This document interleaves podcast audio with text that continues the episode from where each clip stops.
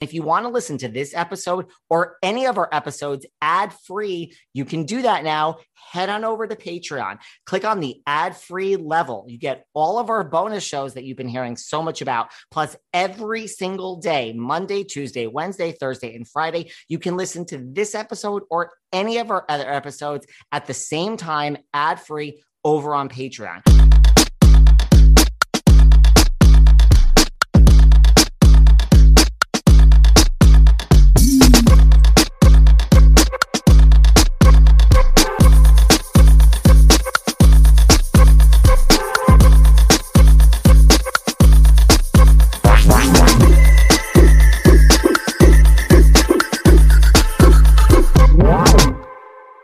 Hey everyone, this is David. Welcome back behind the velvet rope. Let's just get right into it today because we are joined by the one, the only Mr. Daniel Franzese.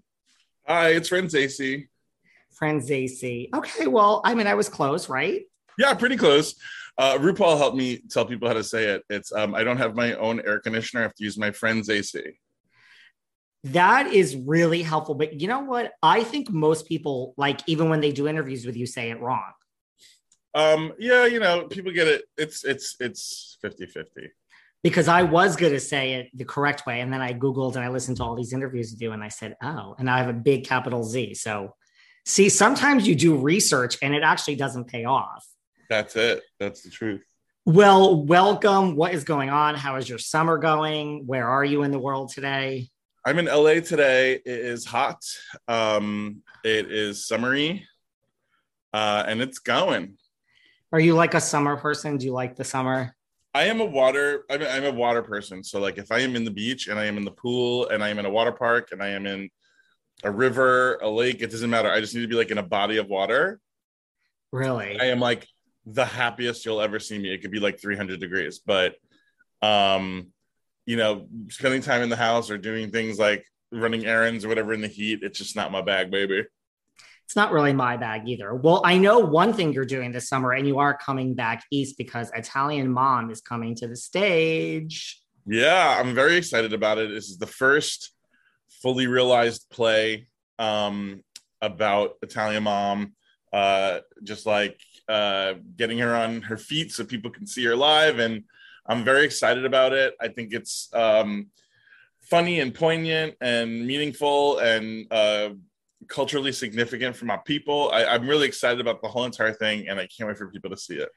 Like I think so. You know, I am a fan of your YouTube, but for everyone who's listening who doesn't know of Italian Mom, tell us about Italian Mom and like how did she come about? It's hilarious. Well, first of all, I have an Italian mom. Her name's Denise.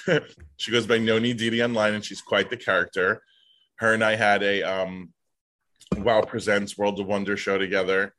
Um, Daniel Franzese and his Italian mom, but also I play her in a series of sketches called "Shit Italian Mom Say," and then um, she had a little IGTV television show called Antoinette Nell's Life that was 26 episodes that aired over the last year.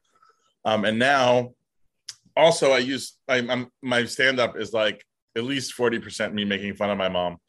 Um, and so uh, now we're going to see a, fi- a, finally fullized love letter uh, realization um, of this character. I just, people keep begging me to do new things with this character that I, believe me, I mean, I have to shave, I have to do a lot of things to be Italian mom that I don't want to do. But everyone keeps asking for it. And I mean, as an entertainer, like, I mean, that's all you can really ask for is that people are responding to what you're putting out there. So my heart is full and so my ideas. And uh, Jacques Lamarre, who is a playwright who's written several plays about Italian women, but also several incredible comedy shows for for drag queens like Varla Jean Merman. And he approached me and said, "I love your character. I want to figure out a way that we could work together to develop a stage show."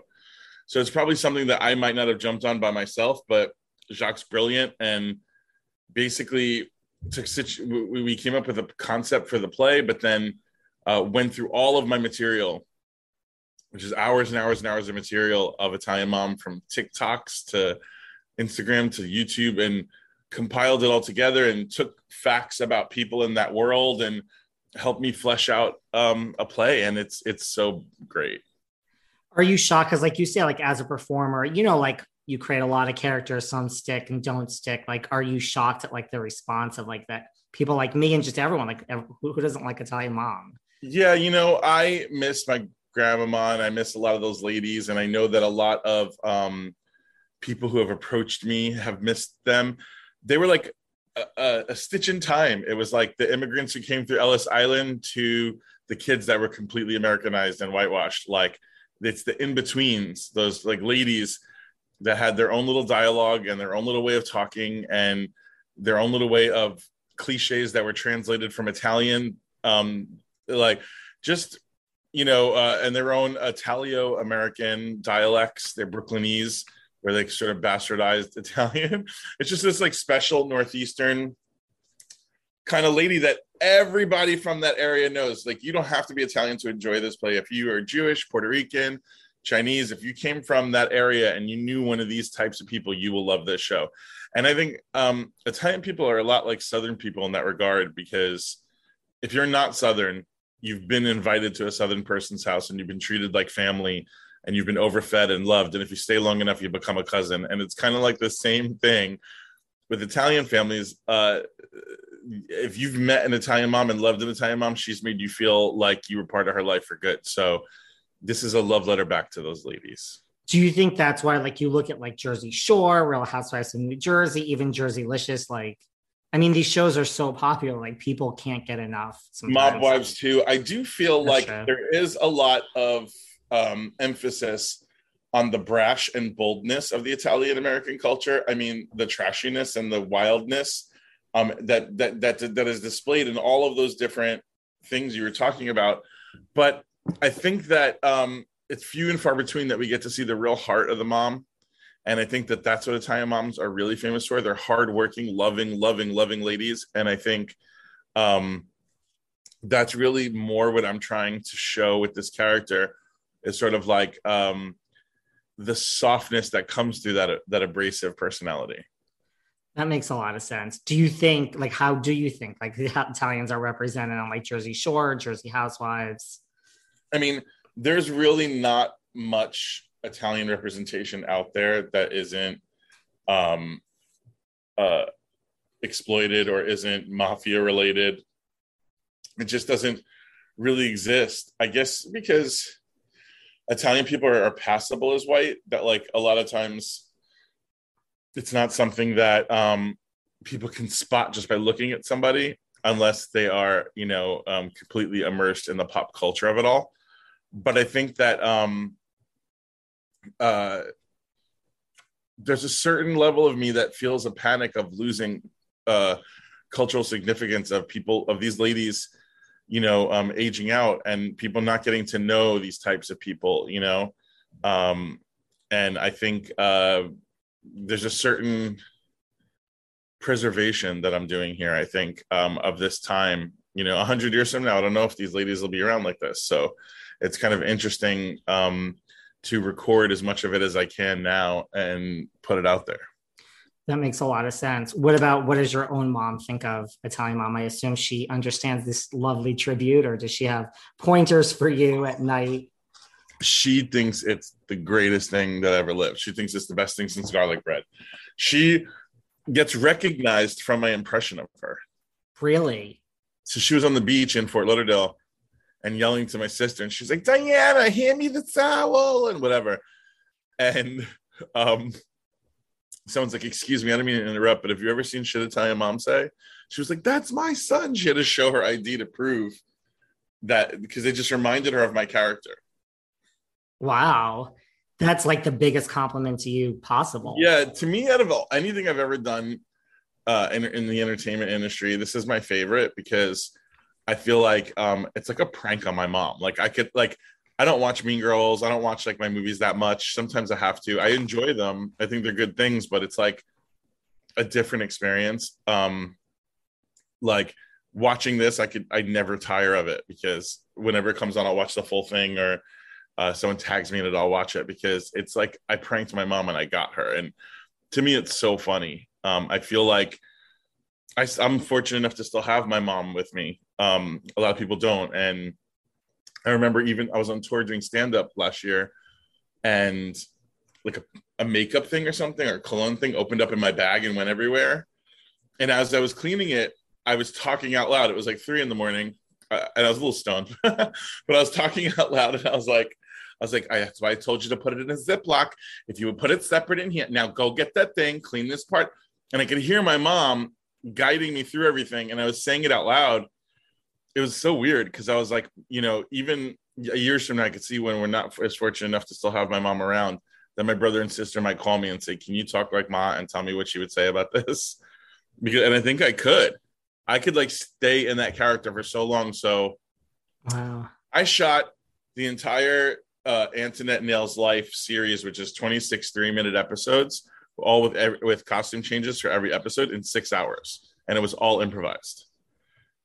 Wow. So to me, I'm excited to see what it's going to be like to sit in that character for an hour on an hour and a half on stage, and de- and develop like an arc and really build up, you know, emotion and and and give it sort of like, I guess the full treatment that I give my other characters when I'm acting. Italian Mom has always been like this side little funny gig thing, but now in a play, I'm going to be able to dedicate the same attention that I do to my other characters to this character. And I'm curious to see where that's going to lead. I'll admit it. As important it is for me to eat healthy and put the right nutrients into my body and hydrate, I'm really not great at it. I'm always on the go. I'm never making that a priority, and I'm always hungry. This was a real problem until I discovered 310 Nutrition. I love 310 Nutrition's water hydrators. You just add them to water, and they make your water taste so much better. They also have refreshing lemonade mixes. My personal favorite, they're all in one shakes. I love their caramel sundae, their vanilla cake, the shamrock cream. I drink one of these shakes, and it totally satisfies my hunger. They're low in fat and low which I love. They also satisfy my carb craving. But don't take my word for it. Right now, 310 is celebrating a new year of goals with code Velvet Rope and giving our listeners 50% off up to $100 off your first order. With so many sample packs, new products, it's really fun and it's easy to put together an order or start a subscription on products you know you'll use. Go to 310nutrition.com and use the code Velvet Rope right now for 50% up to $100 for your first order. That's 310nutrition.com and use code Velvet Rope. Oh my God, I have to tell you guys, the envelope is back with more podcast episodes from the LA Times. And listen, I'm so excited. Now you can hear Emmy nominated actors and directors ahead of the big night. And you guys know I love the Grammys. I love, listen, I love it all. I love the Oscars. I love every award show, which is one of the reasons why I love listening to the envelope. But nothing is better for me, then the Emmys, TV is everything. September 12th is the big night for the Emmys, and now you can head to the envelope and you can listen to these actors and directors ahead of the big night. So listen, some of their upcoming guests include Bill Hader, Melanie Lynskey, and Colman Domingo from Euphoria. These guys at the envelope that are doing these interviews, they're from the LA Times. So, you know, if you think I know what I'm doing, these guys are professionals. You can download and listen to the envelope from the LA Times wherever you get your podcasts. Catch up now because, hey, September 12th and the Emmys are just only a few weeks away. That's right, the envelope is back with more podcast episodes from the LA Times. You know, everyone always asks me like how I deal with the internet trolls, like all the listeners who have something to say about the housewives and leave negative comments all day on Instagram. Listen, I have to tell you, I'm really serious when I say that the comments don't bother me at all. And the only reason why is because I've worked on my mental health. I mean, mental and physical health, there's really nothing more important because when you work on yourself and you have that clear mind, Nothing can bother you. You're comfortable. You're happy inside. And the long term effects of therapy and working on your mental health really can help strengthen your relationships and give you a more positive outlook on life. And for my mental health, I've turned to Talkspace because listen, first of all, it's a fraction of the cost of in person therapy. But really, I love that I can reach out to my therapist and get my therapy and work on myself from anywhere in the world. You don't have to wait for an appointment or go into an office and their licensed therapists are trained to handle just a variety of specialties. As a listener of this podcast, you'll get $100 off your first month with Talkspace. To match with a licensed therapist today, go to Talkspace.com. Make sure to use code VELVET to get $100 off your first month. That's VELVET and Talkspace.com. And if like Mean Girls, you say you don't always watch all like if that's on TV and you're flipping around, do you just flip right through it and say no thanks? I absolutely just flip right through it. Yeah, and not that I don't enjoy it, but I've I, you know, I I tour a lot. Sometimes I do like screenings where I talk through the movie, or I'm asked to do Q and A's or whatever. So I as there's no shortage of me knowing what's going on in that film, or and I still like it. I still think the jokes are funny. Um, it doesn't bother me to have to sit through it, but it's not something I would just do in my free time. That makes sense to me too. Were you always into acting growing up in Brooklyn? A nice Italian boy. Was it always acting for you? Yeah, my grandfather, my great grandfather, when he moved here, um, tried to through Ellis Island, tried to get um, a house on this street in Brooklyn, and they said we don't want a greasy Italian like you on this block. And he was like, "You son of a bitch! One day, I'm gonna own the whole block." And he did. He um, he had uh, 13 children, and they all bought a house on that same street, and that is the street that I was born on. So uh, it was like my grandfather's street. So I was like the the the oldest kind of of my mom's generation. So all the kids who bought houses on that block, their kids who grew up on the block. I was like the first one of the first kids. So everybody celebrated me. And and you know when i learned the abcs i would go from aunt nina's to uh, you know to aunt roro across the street to the marchese's house. All the people if you weren't i remember my family if you lived in the block you became like family. Unless you were out we didn't talk to you. There's a few of those too. But but i would go around and i learned at a really early age that i would um, entertain people if I sang a song or told a joke or knew or knew my ABCs or something. So I, I, I got used to the fact that I could create joy from performing very like as I was learning how to talk. So to me, I've always been an entertainer. Um and you know, I in second grade I did my first commercial. And so it was like I started getting like a just really addicted to all that stuff. It was too much for my parents to do professionally when I was a kid because they aren't showbiz people like that, or they weren't then anyway. And so they basically like, we'll support you. You can go to classes, you can go to camps, you can do all this stuff, but uh, you're going to pursue this when you're 18, like when you're ready to do it on your own. And so that's kind of the path I took. Wow. Well, prior to Mean Girls, you were in a lot of great movies and even after, but one in particular, what was Party Monster like? Just Macaulay Culkin, Chloe Sevigny. There were so many people that were that was an intense thing because I had done the movie Bully, which was by Larry Clark, and Larry Clark is very uh, famous in the art world, um, even more so than maybe he is in the film world, where he's very successful. But he um, is a prolific photographer, and so there was that edge of cool. It wasn't just like I was in an indie movie; I was also in this art movie. So I was getting invites to things that like, you know, um, the Whitney Museum and stuff like that because of my affiliation with him. So I went from kind of being like this outsider musical theater nerd in Florida to kind of being like an indie darling and like people inviting me to all this stuff and like liking me instantly before meeting me and stuff. So it felt so different. I mean, it still was a struggle. It wasn't all easy, but when I, a lot of the people that I met when I first started going out in New York City were the club kids from the remnants of the party monster murder and all of the situation that had happened there. And so people would be like, "Oh, I love Larry Clark. Do you know about Limelight? Let me tell you this story. Have you ever heard of?" And so I kept hearing the story about Michael Alig and and all of the stuff that had happened through friends and and other queer art people that I was meeting. And so when they announced they were making the movie, I'm like, "That's the movie about all my friends' life. Like this is the thing that I need to be in to really kind of like let New York know I'm here." You know and I thought and I thought, and I, my my agent, my managers at the time were like, "There is no part for you in this movie. Like, it just doesn't exist." And they literally called the casting director Susan Shopmaker, and they were like, um, "We need to send Daniel in for this movie. We know there's no part for him, but he won't take no for an answer. Would you mind telling him no for us?" Like, you know, um, and so Susan Shopmaker met me and she liked me and she was like, I don't, I would love to put you in this movie, but I just don't think there's anything. I'll give you the script, take it home. If you see that there's something in here that you really think that you want to be, I'll have you audition for it. And there was nothing. It was all so small, but um, I read it to my mom and she mentioned to me like why don't you try to be more than one part and i was like oh that's like so weird like i don't know how to do that and she's like well the rat is in a costume you can't see him and then maybe you could be something else i'm like great idea and then when i went in they asked me they said we want you to be the mc in dallas how about that and i said well i kind of wanted to be the rat and they were like the rat that was going to be like a PA in a costume. And I was like, well, who was going to do the voiceover? And they're like, well, you know what? We didn't even think about it. I'm like, it's the most important part of the movie. He describes the whole murder. They're like, well, how would you do it?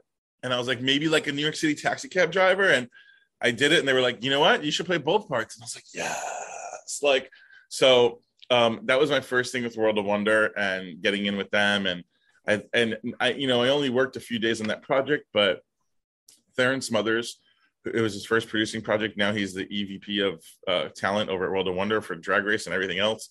But back then he was he just kept me on set every day. He was like, "Come back again, hang out. Come back again, hang out." So I got to really know the cast members and uh, and they were all my age, and it was so cool. Especially Chloe Sevigny, who I who I really looked up to because she was also discovered by Larry Clark and then had an Oscar nomination for Boys Don't Cry. So I was like, that's a trajectory I would love to be on. And you know, um, it was just inspiring and fun. And uh, for as little as I'm in that movie, I've gotten so much mileage out of it. I got to go to Sundance for the first time, and I got to meet all these different people, and, and I became friends with um, a lot of the actual club kids. Like rather than just knowing them as acquaintance, became like good friends with like Walt Paper, uh, Walt Cassidy, and a couple other people who then took me into their lives, which were also fabulous because all of those people were so creative and so and so connected that when that all went down, they landed in different amazing places. You know, they were either like special effects makeup artists, like Sacred, or or um,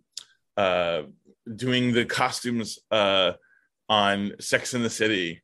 You know, like like this guy Arnie, or like they were like, uh, or Walt, who was like a curator at like an incredible gallery in Chelsea, and so I was thrust into such a cool art environment um, from being a part of that movie. So it led to when I moved to LA after doing Mean Girls, they were the first people I called at World of Wonder because they were who I knew, and I was still closeted, but they were they're they were so queer that whenever they had an event or something and they invited me, I felt like it was like the one time I was like able to be myself. So their Christmas parties and their uh, events and stuff, every t- everything I went to, I it was like the kind of place I wanted to be. I didn't want to be necessarily in like a meat market gay environment. It was nice to be about a, around a bunch of artists and creatives and meet people that way. So just when I was saying to myself, what am I going to watch during August? Because really, there's nothing starting until September. Oh my God, you guys, we have an exciting announcement. Friday, August 12th on VH1, RuPaul's Secret Celebrity Drag Race is back. And this time around, nine stars are going to face off for the first time ever as show stopping drag queens. But there's a twist. They're keeping their identities a secret from everyone. It's kind of like the Masked Singer meets Drag Race. This is like the most brilliant idea ever. That's right. They're leaving their famous personas behind to transform into completely unrecognizable drag queens. Can you even imagine? Think of like your favorite celebrity. Now imagine that celebrity in drag. They might be on this season, but to take on this challenge, of course, they're going to need a little help from all of our favorite drag legends Jujubee, Brooklyn Heights, Monét X Change. They're going to be helping out to get all of our secret celebs in tip top shape to compete in the ultimate lip sync showdown. And then each week, these mystery queens will perform with everything they've got to impress all our favorite judges, Carson Kressley, who was on this very podcast here, Michelle Visage, Ross Mathews, and of course, the one, the only RuPaul. And then each week, the eliminated queen must show their face to the world in a celebrity reveal, which, oh my God, it's going to be so shocking. And in the end, one secret celeb will be crowned the winner. Who will be America's next celebrity drag race superstar? Well, you're going to have to wait and see, but not too long. Don't miss the premiere premiere of RuPaul's Secret Celebrity Drag Race Friday, August 12th at 8 p.m. on VH1. I can't freaking wait. And hey, you know we're going to be talking about it on this podcast here. And so they opened their gallery, the World of Wonder Storefront Gallery, and they made me a resident curator. And I worked with them for years on that gallery too. So it was just a crazy, fun arts experience being a part of that movie. And which led to so much, as you say what about me how did mean girls come to you like how did you first get the script like what was your so susan shopmaker who had cast me in party monster um, also cast me in like a Verizon commercial at the time. Um, she was doing the New York casting for Mean Girls, and they were desperately looking for a Damian. Um, they had searched all over. They had found one person who they thought might be it, um, but the rumor was that he might be too old. So he wore makeup to an audition, and I know him; he's my friend. But he wore makeup to an audition, and then like as he got nervous and sweaty, it, it was a white shirt. All his makeup came down, and they were like, "No, no, no, no, no, no, no, no, this is not right." And so they kept looking, and I got called in by Susan Shopmaker for it. I read for it; it was okay, I think. And then um, I was waiting in the lobby for a callback, and Tina Fey was there, and so was Amanda Seyfried. And Amanda, she was talking about doing her callback and deciding whether to wear a maroon shirt or a tan shirt because she didn't know what color the background was going to be she was filming on. And I leaned in and I was like, I'd go with the Merlot, you know? And Tina whipped around and I was like, hello. And I was like, I just want to say, I love what you're doing for women in comedy. She was like, thank you. And we had a little kiki. It was cute. And then when I came into audition, she was like, You, I thought you worked here. I had no idea that you were auditioning. Now I'm excited. Let's go. And so that was a great way to enter. And, you know, according to the True Hollywood story, my audition wasn't that great, but they really liked me. So I didn't get the part yet. And a month or so went by and I kind of like forgot about it as you do. And then they called on a Sunday and they're like, Monday morning, we want to fly him to LA. He's going to have dinner with Lorne Michaels, Tina Fey, and the whole cast um, and then the next day, he's going to go on the Paramount lot and he's going to do the table read. They're like, but he doesn't have the part yet. So I was like, ah, you know. So I flew out to Los Angeles, stayed at this really nice hotel, got picked up in a limousine with Rachel McAdams and Amanda Seyfried, got thrown, you know, drove driven through the gates of Paramount, sat down at a table where all, some of the uh, other, like Coach Carr, who was like a Toronto local hire, was Kevin Nealon in the table read. It was like other SNL people. I was like flipping out. I didn't know who was in the cast, who wasn't. You know, Tim Meadows was there. I was like, who are these people? Like, you know what I mean? It was just like so exciting. And um, I knew I still didn't have the part yet because somebody there thought that I was too old. So I, um, I just acted as young as possible. I shaved as close as I could. I sat upright. I smiled at everyone in the room, and I just nailed all my lines. And um, you know, then a week later they called me to tell me that I got the part. Wow. So were you like, okay, this is it? You know what I mean? Like, was there the buzz around yeah. the movie? I mean, of course it's Tina Fey, but was there that buzz of like this could be huge? Oh, when I first got Bully, I was like, this is it, you know? And then I got Party Monster and I was like, this is it.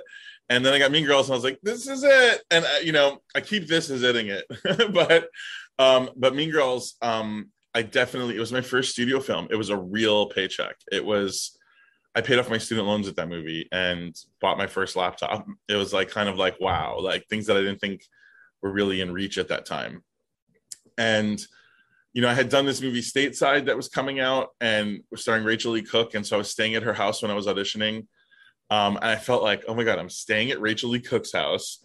I'm like you know, Rachel's now been my friend for like 20 something years, but at the time it was still a new friendship. And I was like, how the hell am I at the girl from She's All That's house while I'm waiting to be in this movie with the SNL people? And like, I was just like, my mind's going to blow. Like, I can't believe it. Uh, but, um, you know, it was ex- an exciting whirlwind.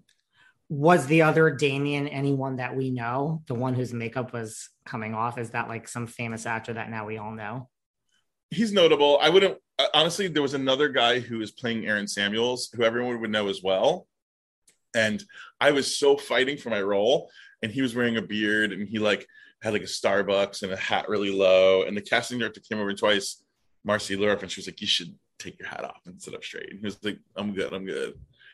And like he ended up getting fired because I was so on fire that I think and fighting for my role while he was just kind of casually chilling, you know.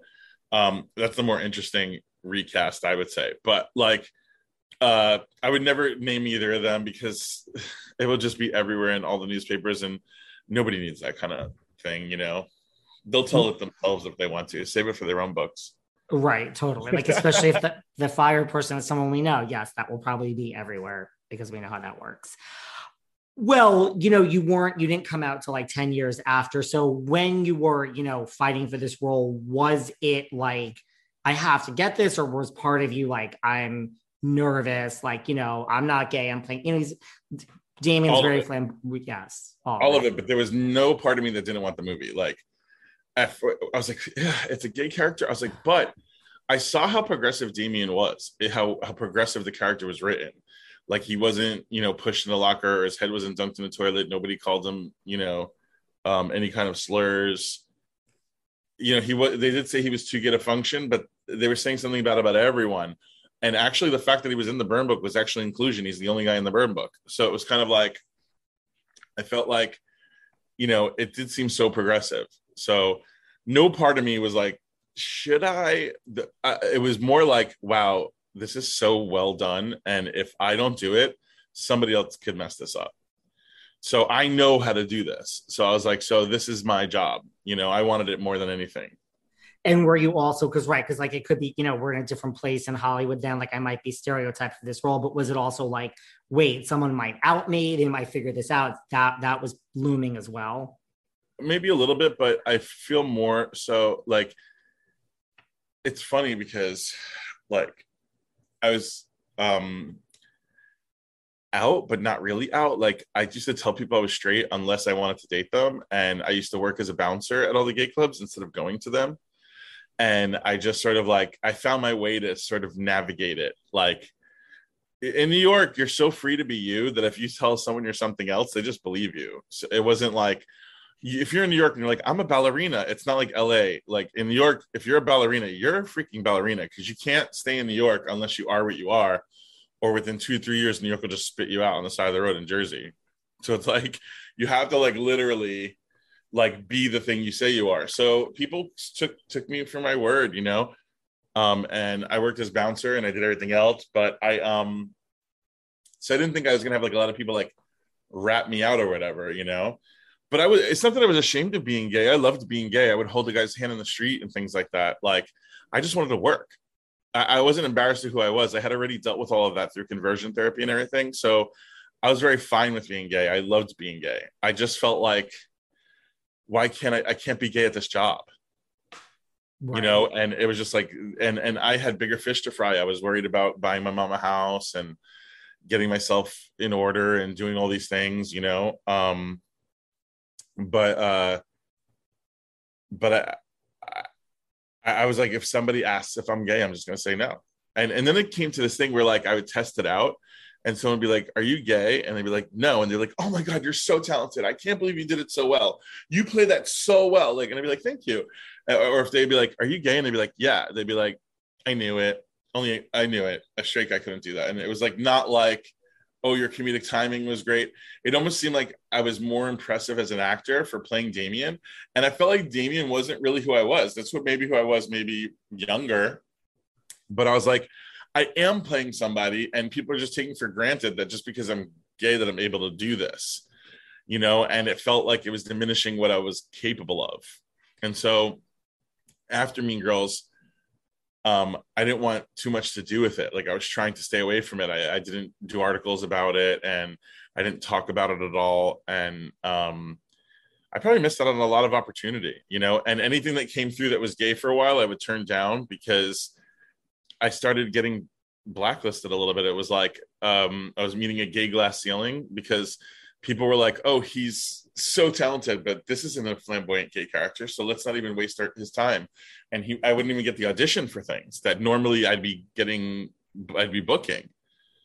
You know, so it kind of like it, it, it made things frustrating. It made me choose roles that I probably wouldn't have choose. Like I spit in your grave, where I play like a Louisiana backwoods rapist. Like that's probably something that I might not have wanted on my resume, really. But it was so encouraging to try something that like God, like what could I do that's so different than Damian to show people that I have range or the ability to do something? And even as hard as that role was, I turned it down three times and they kept pursuing me. And like I was just like, you know what? I'm just gonna do it. Like there was choices I made that maybe I wouldn't have made if I didn't um, you know, uh I feel like I had to prove something all the time.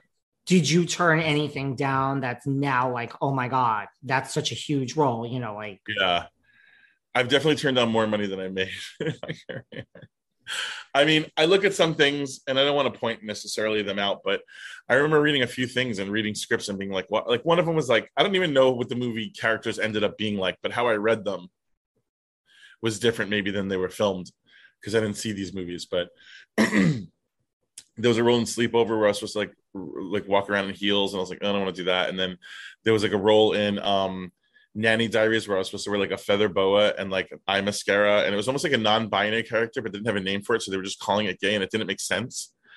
Like something about it just wasn't like didn't make sense, didn't click for me. And um, then there was one I really regret um, was I really wanted to play Ugly Betty's boyfriend on Ugly Betty. It was like a Italian sandwich making guy, and I'm like, come on, like this is perfect, like and I try I worked on it so hard and I didn't even get like the first two lines of my audition out and the casting director was gay and he was like no honey I have something else for you.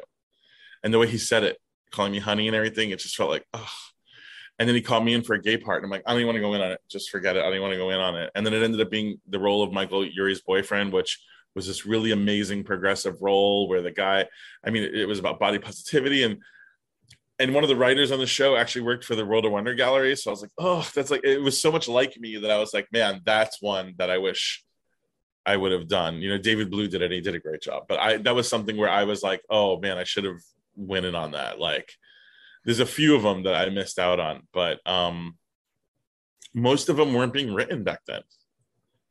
Right. You know, it wasn't even being written, and if it was, it wasn't written as somebody uh, who was also a guy of size. So it's like, I I probably didn't miss out on too much. But I felt like Damian was so progressive that and so ahead of his time that anything that was below that I couldn't do. If something was ahead of it, I had no problem. And I did audition for a lot of gay things that were ahead of that, that were progressive, that were forward moving. But if I felt like something was like diminishing the movement, especially around the time of Prop 8, I just couldn't do it. That makes a lot of sense because Damian was so progressive and right. I mean, the Ugly Betty, that was a great role, but yes, I, I see what you're saying. I mean, I regret that constantly. I mean, if I, you know what I mean? Like when I think about it, but the way I, you know, it's actually kind of sad because the way I was handled by gay casting directors, like I felt like it was more the gay and the lesbian casting directors that were, that were spooking me and sniffing me out and then treating me a certain kind of way, you know? Um, it was frustrating what about you mentioned conversion therapy? Talk to me for a minute about that because I know you recently came out and you did that article and I read it. Like, just and this is just my curiosity, like the day because you know, I mean, I'm gay, like the day to day of conversion therapy, like what is that? Because people's minds go, you don't meet someone every day who's been through conversion therapy. Well, mine was like a tw- like a it was two or three times a week therapy, and it was confusing i guess is the word that i would use. Like i, I just wanted like a diagnosis. I didn't feel like i belonged in the gay lexicon you know? I was like i'm gay. And that's why i've always felt like i didn't belong in this world.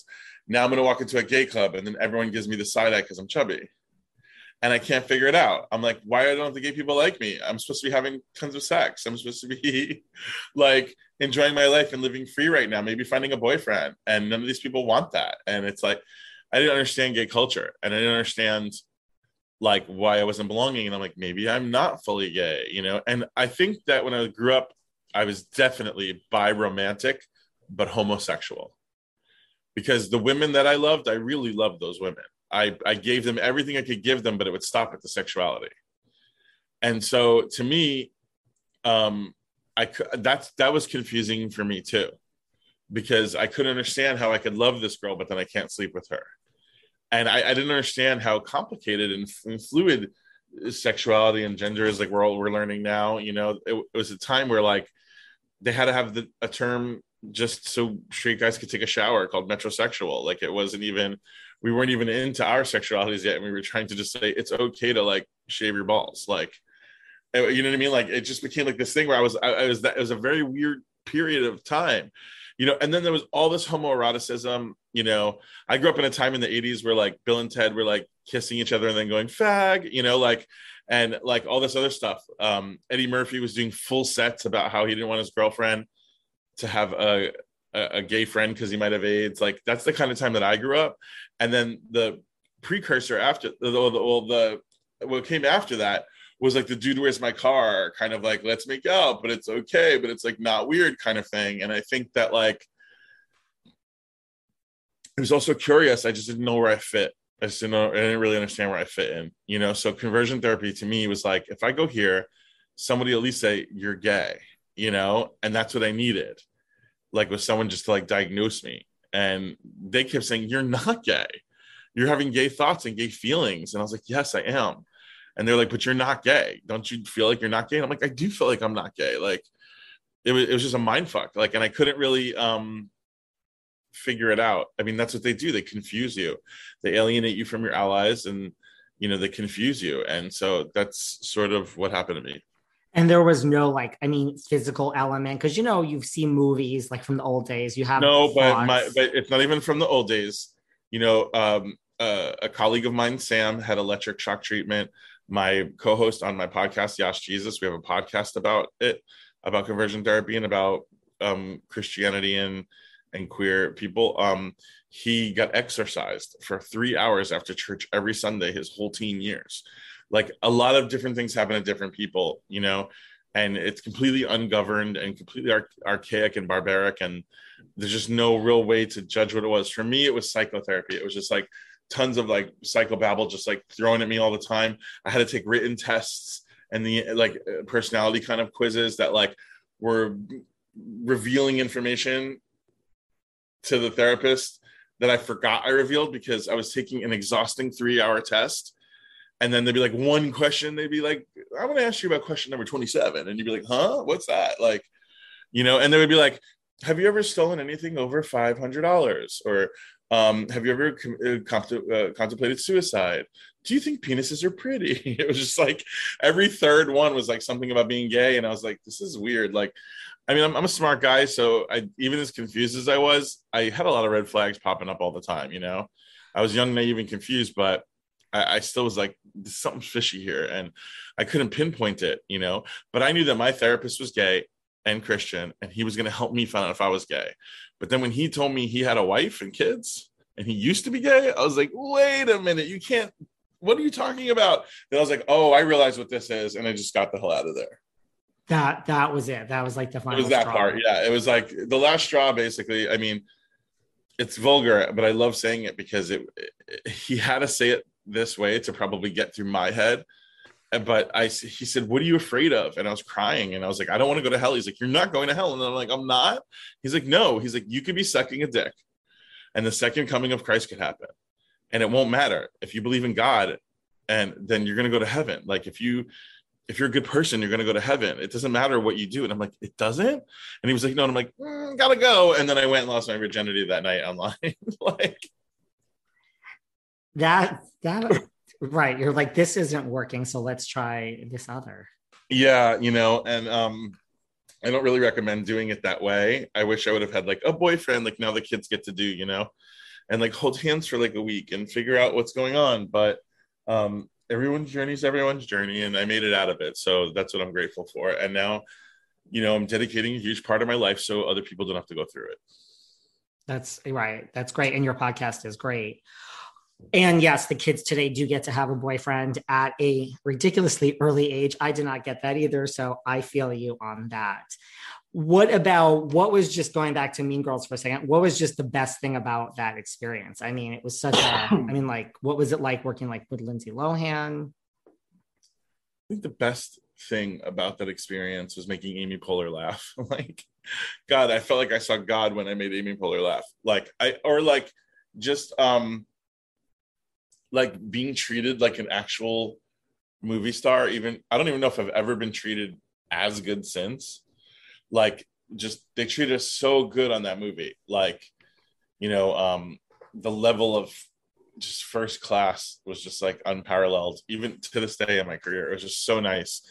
They picked you up they carried your luggage for you. You it was like all this crazy like everything was done. Like and we we always got all these gifts all the time. They gave us like a, like an iPod when it first came out. It was like the big thing. We all got one, and like, you know, um, they took us to Roots, and we had shop- we were able to have a shopping spree of whatever we wanted.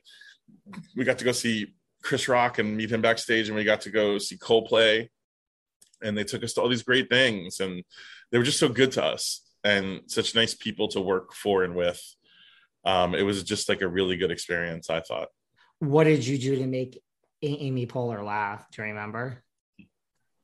Um, just whatever, just acting stupid all the time. Yeah. Uh, there was like a story that I told her that the um uh one of the sound guys on Mean Girls was also a sound guy on Titanic. And uh somebody spiked the clam chowder on Titanic with LSD at lunch one time. And the whole entire crew started tripping.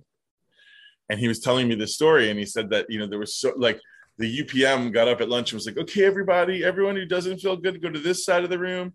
And everyone who feels good, go to this side of the room.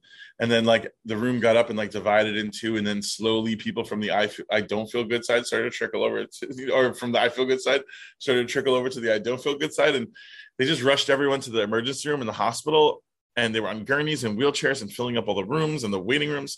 There's just too many people. And there's really nothing you could do to treat LSD. So my friend's sitting there on a gurney and he turns to the side and Bill Paxton's there.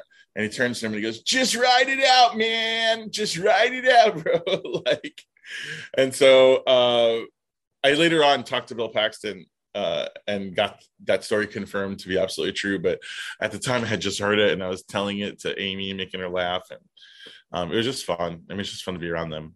That is, I mean, listen, making Amy Poehler laugh. I mean, come on. What was it like working with Lindsay Lohan? Um, you know, for me, I was 26 when I made the movie, and she was 15, and I didn't really know her movies, so she it wasn't like I wasn't starstruck around her or whatever, anything like that. So, um, and she, you know, since she was young, she was still a teenager. She still had to go to school, so it's like we'd film a scene and then she'd leave and go to school, and sometimes we would go out at night. But again, I'm like hanging at the club with like a bouncer and a 16 year old. You know, it's like it was cool but i get now like as an adult like we dig each other so much more and there's so much more friendship and fun things that we've done now. But i think that like back then it was it was a cool experience. We were just all kind of like wow we're on this ride together you know? Absolutely and that makes sense and she just got married so that's you know. Yeah she looks very healthy and happy and i'm very happy for her. Do you keep in touch with like the cast i mean girls I do when I can. It's difficult. You know, we're all doing different things. Um, you know, uh, Hollywood's very weird like that. You become really close with people and then you just don't talk for until you run into each other. it's kind of like uh, a lot of Hollywood's like that. And then there's like not really like a fear of never talking to those people again even if you don't see them for four or five years you end up working on something or having a call or whatever but i think um with the exception of just a few cast members, I think most of us have kept in contact. That makes sense. Even when I first started this podcast, I would have guests on. It would be so great, and I would follow up and DM, and and then it's like that's just not how it works. And then you're like, you come back on, you have a really authentic experience.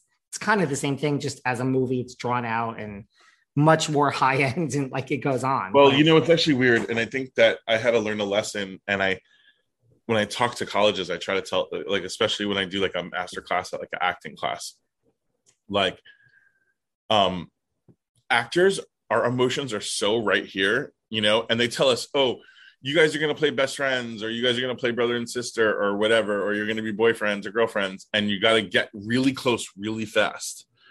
And so you go out to dinner and you, you sit up all night at the hotel and you know you tell your deepest darkest secrets and you become really close really fast because that's the game. That's what you're trying to do to make the relationships translate on screen. So it's intense to spend two and a half months with somebody or, or more and get to know them every single day and become like best friends and have different kinds of relationships that are just within the movie. Oh that makeup artist annoys me. Oh my god don't you just love sally the catering girl or whatever and like you have these experiences these shared experiences and then it's all over and you say goodbye.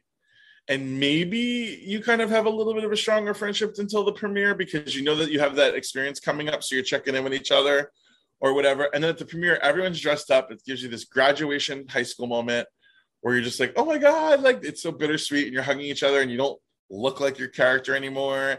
We were seeing each other in the same clothes for two months every day you know? And then it's like you know, especially like if the movie takes place in like one night, like I've done movies like that where you're in the same outfit every day for two months. And so then you're like, oh, this is your style and this is how you dress and this is what this is who you are, you know, and you meet them on that level and then you separate and go your same ways. And then, you know, the Golden Globes, you're like, holy shit, or whatever, and you run into each other and it's like, But if you're anyone, and I'm paraphrasing somebody else here who was talking, and I'm trying to remember exactly who said it, but another actor said this one time, and I was like, man, it's so true. He was like, if you're anyone worth your salt in this business, you're working on so many different projects at once that you're literally too busy to have friends. And the only friends that you're allowed to have are the people that you see at these same functions and these same house parties and this one's birthday. And so there is a social element to Hollywood where you have to constantly like stay in good with like a certain crowd or go to these things. And I've given up on that. I've really given up on that because I feel like I'm not a hot Hollywood girl. You know, like in going to these things, it really doesn't serve me in that same kind of way. And if I'm not actually having fun at some of these things, like I hang out with a lot of my my stand up comedy friends who have become like some of the best friends I've ever had. Like I think that I laugh with them, I do things with them, like, and it's a different vibe to me than than the actors in Hollywood and how they portray themselves and how they all have to like top themselves. I mean, I, I remember when a a famous actor died and someone who was really close to that actor was like you should have seen how much my imdb number went up. And i was like there's just like a weird like weird people in this town and i'm like not like that. I you know i've always been like too close to god and like too centered my, my mother would kick my freaking ass if i ever became a person like that. I just feel too real and too I have real beat into my head by my mother with the back of a wooden spoon, maybe. But I just feel too real to subscribe to a lot of that stuff. So friendships are difficult to maintain in this town. It's a difficult thing. I mean, I remember thinking somebody was like a really good friend of mine. And I think when people become really successful, they go through the looking glass. And I'm the type of person like in Alice in Wonderland and then Alice in the Looking Glass, Alice goes in and out again. So I'm more of an Alice. I can go in and I can go out. But some people are the Mad Hatter. They freaking live there on the other side of the looking glass. And i've watched people like you know go in and to, to never see them again. And then like you end up at something like the emmys or the golden globes or something and then everyone's there right? That's like literally a party at the queen of hearts house. Like the whole cast of alice in wonderland's at one of those things so when you show up to those things, MTV Movie Awards, what have you, and you see all these people, they're like, "Oh my god!" And I remember not seeing someone for five years that I considered really close, that I'd been through adventures with or whatever, that walked out of a bathroom as I walked into one and was like, "Daniel Franzese, what a good sighting," and then walked away. I'm like, "No hello, no how you been?" Like, and me, I'm Italian. I want to be like, baby, like I'm like in love with these people. I think when I was young, I became like a real friend to all these people, thinking like these are real relationships I'm fostering.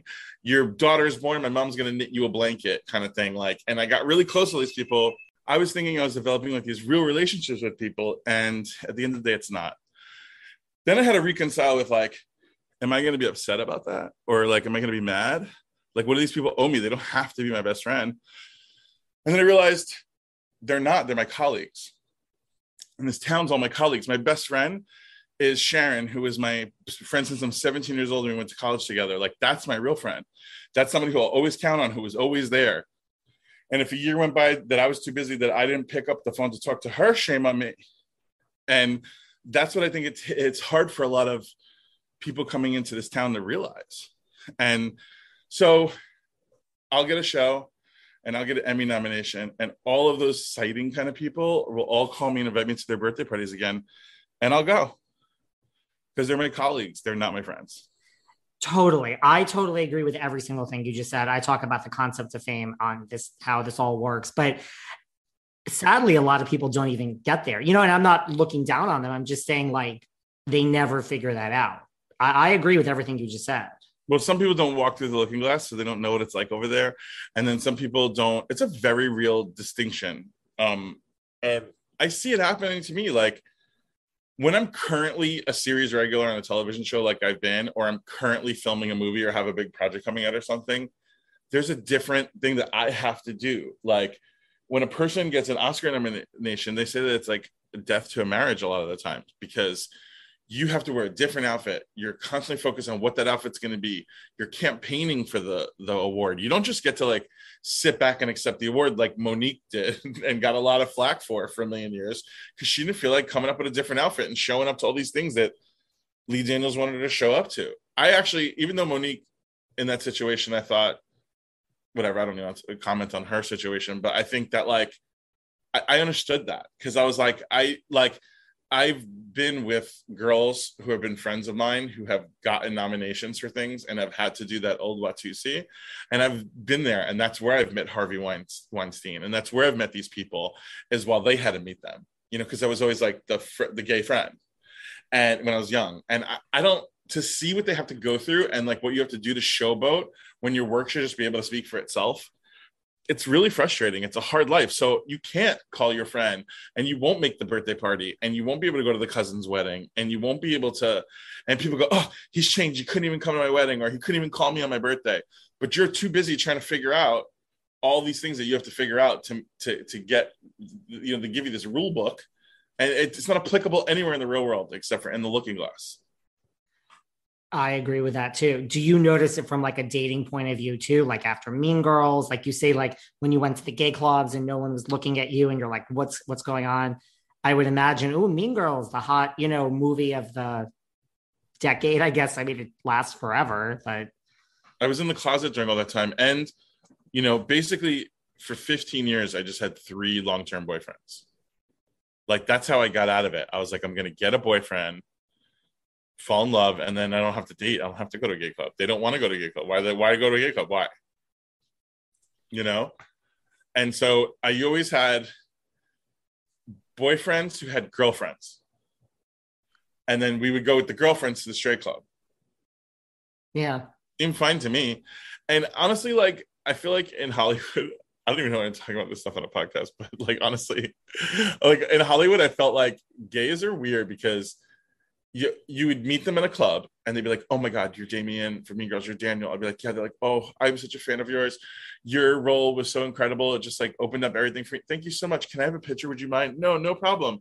And then you take a photo with them, and literally two weeks later, you're in like Target and they're like, hey, bitch. And they're like pushing you. And you're like, what the fuck?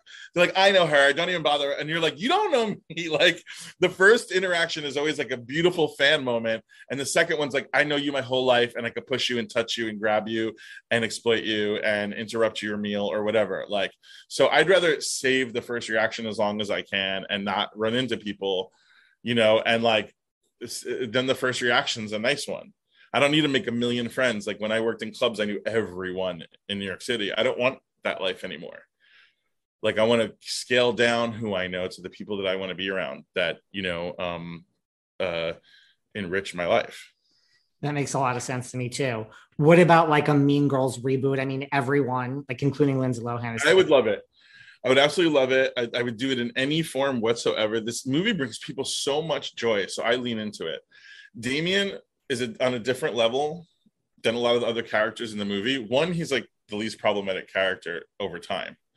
Like that's like when you think about it, like you know the teachers in her bra, the principal's hitting on her, the you know the other teachers like sleeping with the students, the one girl's doing like psycho revenge planning, you know, the other one's like lying and having two sides, like the other one's a manipulative bitch. It's like who like Damian's just like hanging out in the bathroom, like I have to go to choir. like, you know what I mean? Like, so that's one thing. But I think for a lot of people in America, especially, Damian was the first time that they saw a gay, and you could kind of tell it was really gay, even if I didn't say it, but like a gay, chubby teen just kind of being comfortable in his skin and like never worrying. Like Damian didn't cry in the movie and he wasn't sad and he wasn't like, I can't go. There was none of that stuff. It was Damian was like, huh, what's next? What are we doing now? I can't. I do the morning announcements and I'm really busy with choir and I'm on the homecoming committee. And I'm like, he had whole life outside of that story where all these people's lives were like each other and trying to destroy each other. And Damian has a whole life in Mean Girls we don't even know about where he's like, he's a part of all these committees and he's doing things and he's like comfortable and he dressed nice. He he probably would have been a plastic if he was a girl, like because he got he loved the hierarchy of it all, but he was above it. I feel like it's such a great character. But for so many young gay kids, especially chubby kids or POC kids or anyone who just felt like other or different or wasn't sitting at the cool white table, I feel like for them, Damian was something that was like, wow, like that's kind of like me. Like I'm that one. Like, and he's the best, they're the best out of everything. The art freak table is where I'd rather sit you know i'd rather you know like it just made more sense like and i had a lot of grown men start crying to me it took like six years it took a while for the movie to be old you know, for people. And I tell this story all the time. And if anyone's ever heard any other interview with me, I'm apologizing for reading it again, but it's such a defining moment in my life. But I got a fan letter from someone at the 10th year anniversary who said, you know, um, I don't know if you're gay or not, and it doesn't matter, but when I was in eighth grade, I was tortured for being chubby and beat up for being a sissy. And then your movie came out. And in ninth grade, on the first day of my freshman year, the popular senior girl said, You're like Damian, come sit with us. And he was like, Thank you for giving me something in media that I could point to and say, That's me. And I got a letter from a girl in uh, Texas who was like, My best friend's gay and he's never been allowed over. And now my mom loves Damian. So he's over for dinner and he sleeps over and everything. And just thank you. Like I said, a place at that table for that guy. And then recently, uh, like Asad Yaqub was this really great uh, director who grew up in Dubai. He directed Trixie Mattel's latest video, and he directed he directs a lot of the music videos uh, for, for um, a lot of the queer um, uh, artists that are out there. Jordy's new music video he directed, and he came up to me holding the queerty that he won at the queerty awards, and he was like in tears at the party, just telling me, he's like, you don't realize that because Damian never said I'm gay, he made it through censors in Dubai, and it was the only gay person I ever saw on in cinema. Like you're literally the reason that I said I could go to America like and that happened in asia and africa and india and all these places where gay gets cut out. They're making a big deal about lightyear about like a same-sex kiss right now. That stuff gets cut out or becomes a big deal. But damian was like what are you talking about? I'm not gay when they said too gay to function or whatever. And just because of that he was allowed through. And damian never came out in the script but i ad-libbed one line where uh, she goes look i'm partial um, she goes I'm a, I'm a queen. And and he goes as am i and I think as am I. And since it was the end of the movie, was my way of outing Damian. And I think that that resonated with the people who I was trying to make hear it. The censors weren't listening, but the chubby gay teens, they fucking hang on every word. I was looking around for any word from a conversion therapist, from a parent, from a friend, from just somebody from every television show I ever saw. I watched all the weird stuff that's why I'm a fan of the weird stuff. I watch USA Up All Night and John Waters and and um and just anything Gregg Araki, like anything I could watch that would have a, an semblance of queerness because I was hungry for just somebody saying it's okay. And Damian said it on such a large global scale that I wasn't even ready for. I mean, I've just been figuring it out this year that like how much social impact that character had. And so to me, to do a part two, three, four, five, I love it. I would do Damian the animated series. I don't care like whatever like I, I just they just don't want to do it for whatever reason you know i'm so into it i mean i want to do a whole movie with the whole cast we all play different characters people would love that you know tina fey's got that power and she ain't pulling the trigger so i don't know who else could do it um, i think that's like when Ally Sheedy was here and she was like, I would never do another Breakfast Club. I was like, Would you do another movie with all the people that were in the Breakfast Club? I think that's such a great idea. I mean, they did that anyway. That's what John Hughes did, you know? I mean, I I don't know. I, I it would have been great if if Tina kept writing movies for all of us, like if all of us were in Baby Daddy or whatever. But I can't put that all on her, you know. Um, Do you think trying, it would ever happen though? I've been trying to write something now that has all of us in it, just because to me that just seems like so much fun, and I know how much joy. I've kind of like progressed. So like my dream was to be like this famous actor that everybody knew, and pretty much even if you don't know how to pronounce my name if you go, oh, the guy from Mean Girls, people know me. So I've I accomplished that so early on. What's the next dream, right? Like, what's really the next goal? Like, yeah, I want an Oscar or something. I love all those awards, and I think it's so cool. Oh my god, I would be so touched and honored if everybody, if a group of my peers all said that I was the best that year or something. Like, I could see where that would feel really good, but it seems like a really selfish goal to like live my whole life based off of at this point. I don't even watch the Oscars, so it's like I kind of feel like that's not what I want, even though I would love it. Like I want to just be like a purveyor of joy. When I see the look on on on a 15 year old girl's face when the family gives her a cameo of me, like or when I see like um, the way an Italian mom acts the same way when I do a Italian mom cameo and they show it to like a, a nana and she's like freaking out over it, or like when I do but I walk out to my colleges and they're screaming and they're like dressed like me and they're holding like fat heads of me and they're like going nuts. Like it's just like, oh, this people like love this shit. I'll stay at that meet and greet and meet every single person at those colleges for free. and honestly, I've even like risked COVID doing it at some points of, of, of the past few years because it brings people so much joy. It's like really what we need. And I'm like guaranteed to like bring joy almost. It's like, what a gift God has given me to be able to be someone that's known for that, you know? And um nostalgia is one of the greatest things in the world for people with trauma.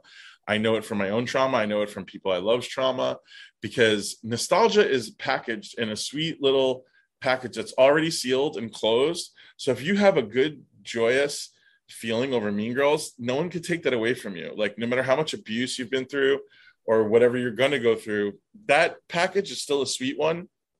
So it's like the way things are triggers, it's like a glimmer for a lot of people. They can like plug into Mean Girls and get a glimmer of happiness. And and they're like, oh, you know, I've had letters that are like, me and my brother do not get along. We do not see eye to eye on everything, from politics to um, our, even our own family. But we both love Mean Girls. So thank you for giving me that one thing I can connect with my brother over, or you know, just l- things like that. And I think that initially when I started being an entertainer, it came from this place of look what I could do, like Stuart from Mad TV. But now it's at this place of like, like, like, look at what it's done. You know, so it's like I, I look for roles and I look for things that are important, that are impactful. And I'd rather do my stand up and walk around and make everybody just giggle about my mom and like not think about anything. I don't talk about politics.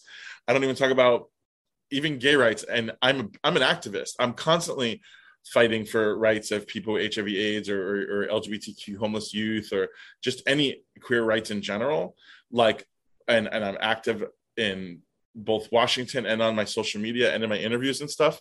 But when it comes to me performing, let's all forget that for a second. Let's just all sit and giggle together about stupid shit.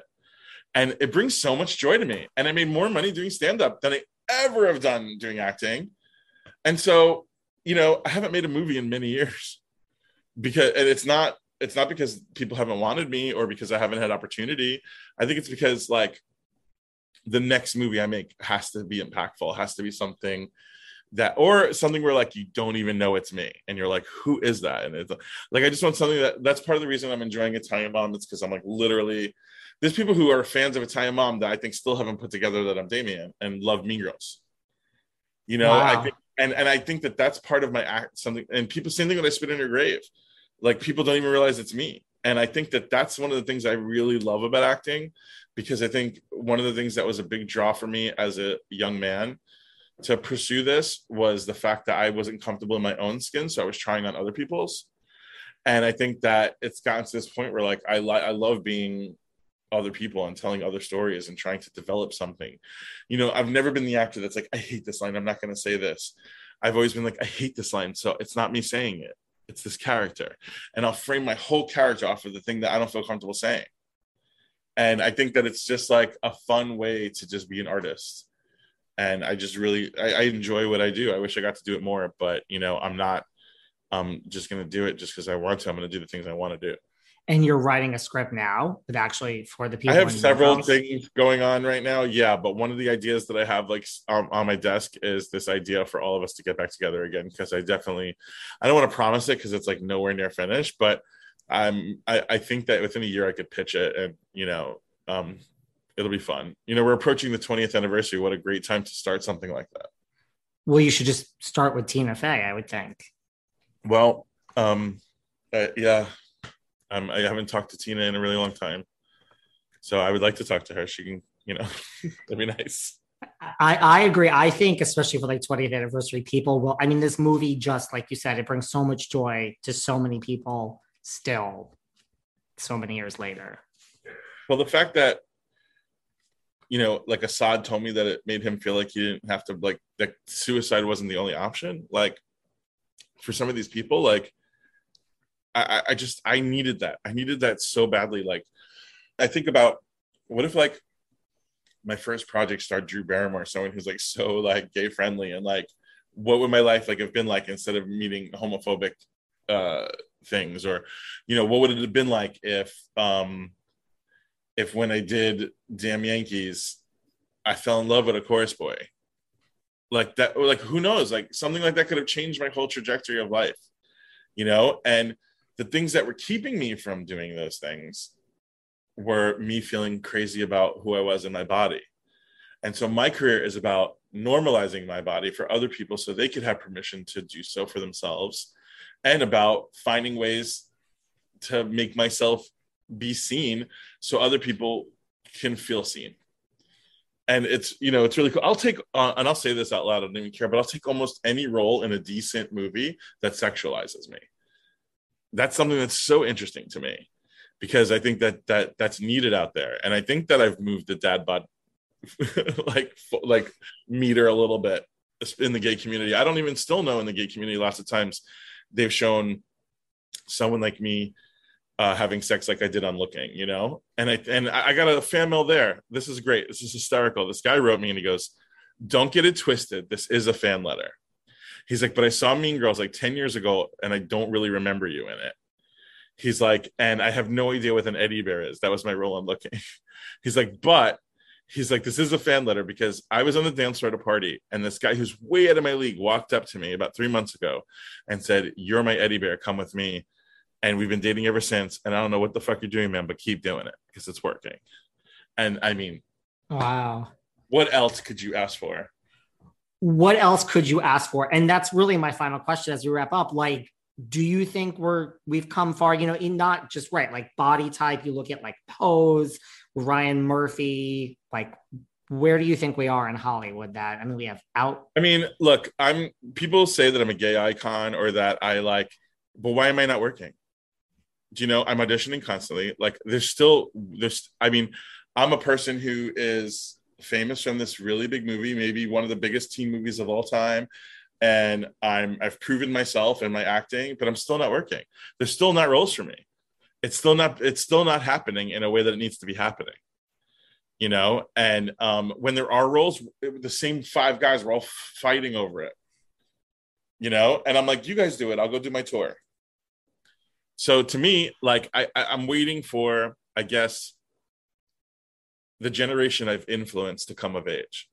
And I think we're here right now. It's going to happen. There's going to be a young Quentin Tarantino or like a young Ryan Murphy or somebody who was born into a world where Mean Girls was and knows my gifts and ha- has been influenced by me and people like me to find guys like me attractive and and put them in leading male roles. You don't have to be anybody. I, I want to see different body types in leading male roles, straight and gay. I want to see everyone start flipping the script, you know, like and and and and and doing things more creatively cast, like the way theater's been doing for centuries. And I just think that we need to catch up with it. Everyone knows it's a movie. I kind of feel the same way. Look, we've come far, but you know, then you look at like the big, you know, blockbuster, like action films, like the big blockbuster movies. You're like, where are the characters really that are so yeah diverse? like um like there's no place for me in the marvel universe like nowhere like you know? Like there's no like i mean i haven't even had audition for that. There's just nothing that exists that they think um, i might be right for you know? And that's what i think is kind of weird. I'd like to be working. So um, if you ask me if i think hollywood's changed i'd say not that much. I'm still trying to fight for a piece of the pie you know? Uh, but I think that it's going to come down to me creating my own stuff, which is what everyone's told me since I'm 20. But I didn't know how to do yet, or or or thought that I might have it, it not be that, or whatever. But the more I see the stuff that other people are creating, the more I do want to create my own things because that's there is no one's going to make an Italian mom play and then have an audition and then cast me. The probability of that is forget it. I probably could do something everything all is one's hot dog finger moment, like with the probability of someone creating a play like that for me.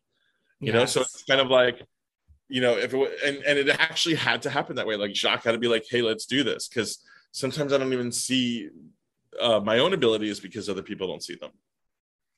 Well, you're starting with Italian Mom, which is a great place to start. And I didn't even know Italian Mom did cameo. So let's just throw that out there too. So that's like a whole new thing because I had no idea. Where can everyone find you online? And is there anything else you want to cover that I didn't bring up? I like to give people a chance at the end. Your podcast is great. You can talk about and plug anything you want.